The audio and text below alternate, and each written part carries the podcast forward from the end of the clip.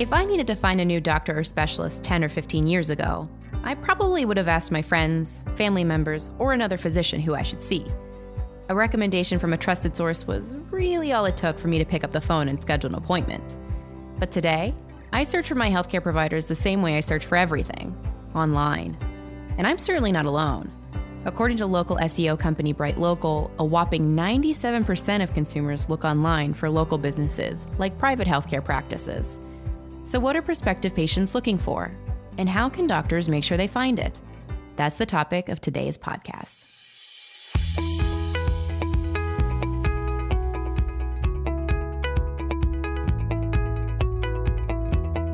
Hello, and welcome to the Practice Growth Podcast, the doctor's resource for marketing and managing a thriving healthcare practice. I'm Lisa Christie.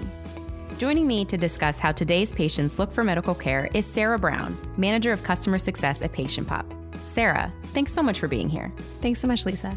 First, let's talk about this change in behavior. Is it surprising to you that people today are going online to find healthcare providers rather than asking their friends and family for referrals? That's a great question. And to be honest, it's not surprising to me. You know, patients these days are savvy.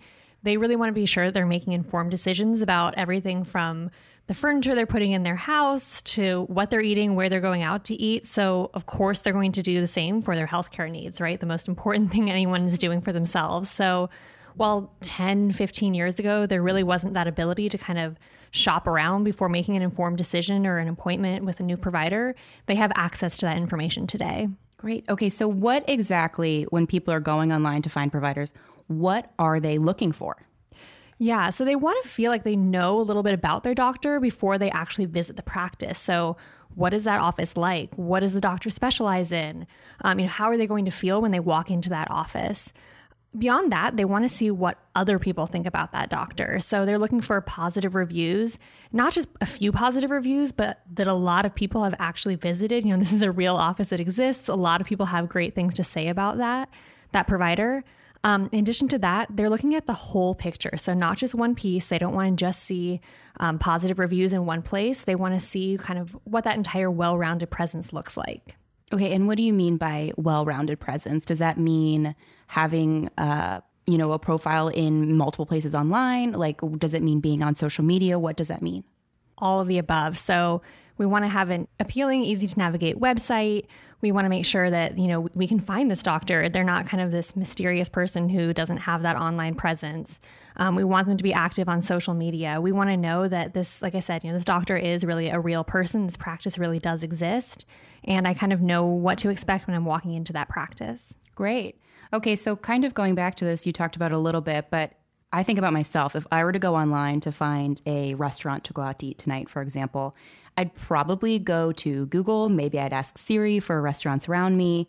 Is that how people are finding healthcare providers as well, or are they going other places? Yeah, to be honest, it often does start with a query on a search engine like Google. Um, you know, maybe someone might have a referral either from their insurance or from a friend. Maybe they are just totally starting from scratch, you know, doctor near me. But oftentimes they do really begin that search in earnest on the search engine. So from there, they tend to do as much information gathering as possible. Again, this is their health they're talking about. They, they're taking it really seriously. So they're looking at local listings like Google, review websites like Yelp, medical directories like Healthgrades. Um, all those things might come together to complete a patient search. Great.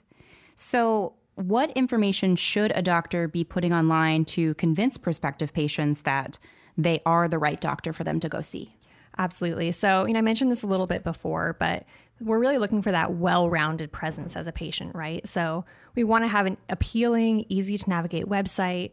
We want to make sure that all of their listings are consistent. So, if a patient has a difficult time figuring out where a healthcare provider is even located or how to get in touch with them, they're just going to move on to somebody else. Um, really priority number one, I think, should be growing that practice's online reputation as a doctor.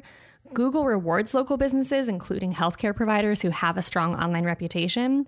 And additionally, with so many healthcare providers to choose from out there, showing up in search results is just it's not going to be enough. If a patient, you know, sees a doctor and they just don't have enough reviews, again, they're just going to move on to somebody else. We want to make sure that as a doctor that you're the obvious choice for those potential patients in a sea of many, many healthcare providers. And then finally, I really think it's important to have a strong social media presence. So again, you want to show that you're that real person, you really do exist. We want to have social media presence that includes a mix of both kind of thought leadership as well as that sort of personal touch. Mm-hmm.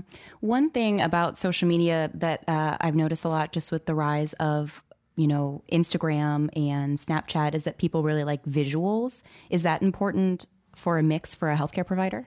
Absolutely. You know, as I mentioned, I think patients want to kind of have some sense of what am I walking into? Is this a modern, sleek office? What does my provider look like? What am I going to experience when I walk into this office? Kind of what's what's the vibe, so to speak. And I think you know we see this with celebrities, right?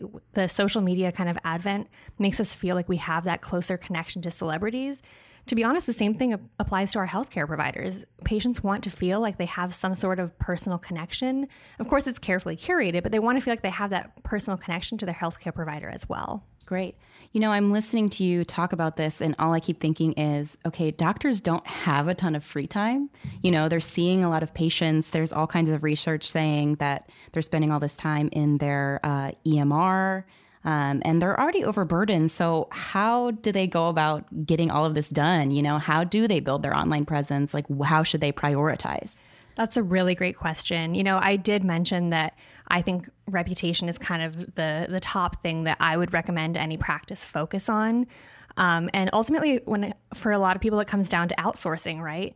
We know that healthcare providers have so many different things to focus on. They're pulled in so many different directions. So there are, you know, resources that you can use to help just kind of take care of these things for you. And that's one way that PatientPop can come in handy, take care of things like your social media presence, like that website, like managing all these different local listings and directories. Okay, great. And what about a doctor who is really concerned about budget, who just doesn't have the budget to go out? Is there something that, you know, that they can still do? You know, are there a few important listings that they can claim or is there a particular social media website that they should focus their attention on? Absolutely. So, the kind of big ones in terms of local listings, directories, I really think that Google My Business should be top priority for anyone. You know, we talk about various search engines, but let's be honest, most of us are starting our searches on Google. It just has the lion's share of the the kind of search engine world. And having a claimed optimized Google My Business listing is just crucial for anyone, um, any small business, including a healthcare provider. So definitely making that a priority. In terms of social media, you know, I think that as you can imagine, there's a really wide variety of kind of what that looks like, right? You can have some healthcare providers who, or any kind of business who's posting several times a day. As you mentioned, doctors are so busy. Almost no one is going to have the the bandwidth to really be doing that. Um, and so I think that sometimes people sort of see that and they're like, well, I don't have time to be doing this much posting. I, I, guess I just don't have bandwidth to be doing social media. That's totally fine. You know, you can be posting maybe once or twice a week, and that's certainly a great start. So I would encourage healthcare providers who feel like they should be doing something, but maybe feel intimidated to not feel like wow i guess that i i just don't have time for this but to actually just kind of start small and you can always continue to grow from there. Sure take it one step at a time. Exactly exactly. Great. Okay so we opened it up kind of talking about how everyone is looking for doctors online these days and so i just have to ask are referrals still worth anything? Is anyone still asking their mom you know which obgyn should i go to or which cardiologist should i go to? Absolutely. You know i think that there's kind of this sense that wow, the only thing that matters is the online presence. And so, what's even the point of referrals? But I actually often hear from um, healthcare providers that, you know, when I ask my patients how they're finding me, I only ever hear they're finding me through referrals. So I don't actually think my online presence matters that much. And to be honest, nothing could be further from the truth. You know, I, for example, just recently found a new primary care physician.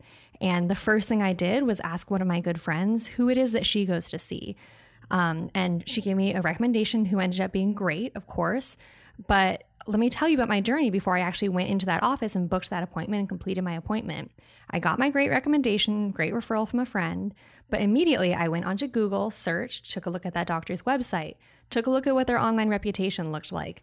Um, you know, all those things were positive, easy to navigate website, very clear where the doctor was. It was very easy to get in touch with her, booked that appointment at the end of the day, when I went into her office, if she had asked me, Hey, how did you find out about me?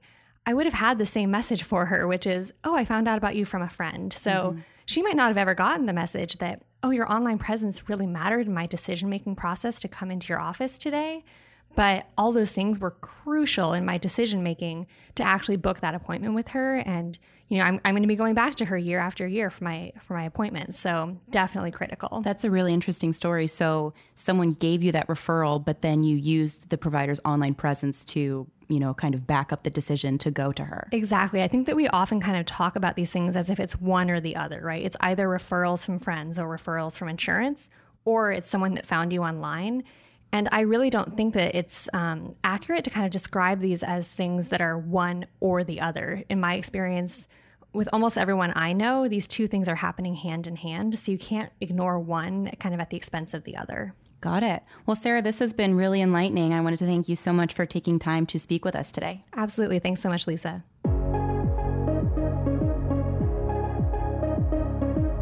The Practice Growth Podcast is brought to you by PatientPop PatientPop enhances and automates each touchpoint in the patient journey, from first impression online to digital booking to post appointment follow up. With PatientPop, healthcare providers can attract more patients, manage their online reputation, modernize the patient experience, and automate the front office. For more information, visit patientpop.com.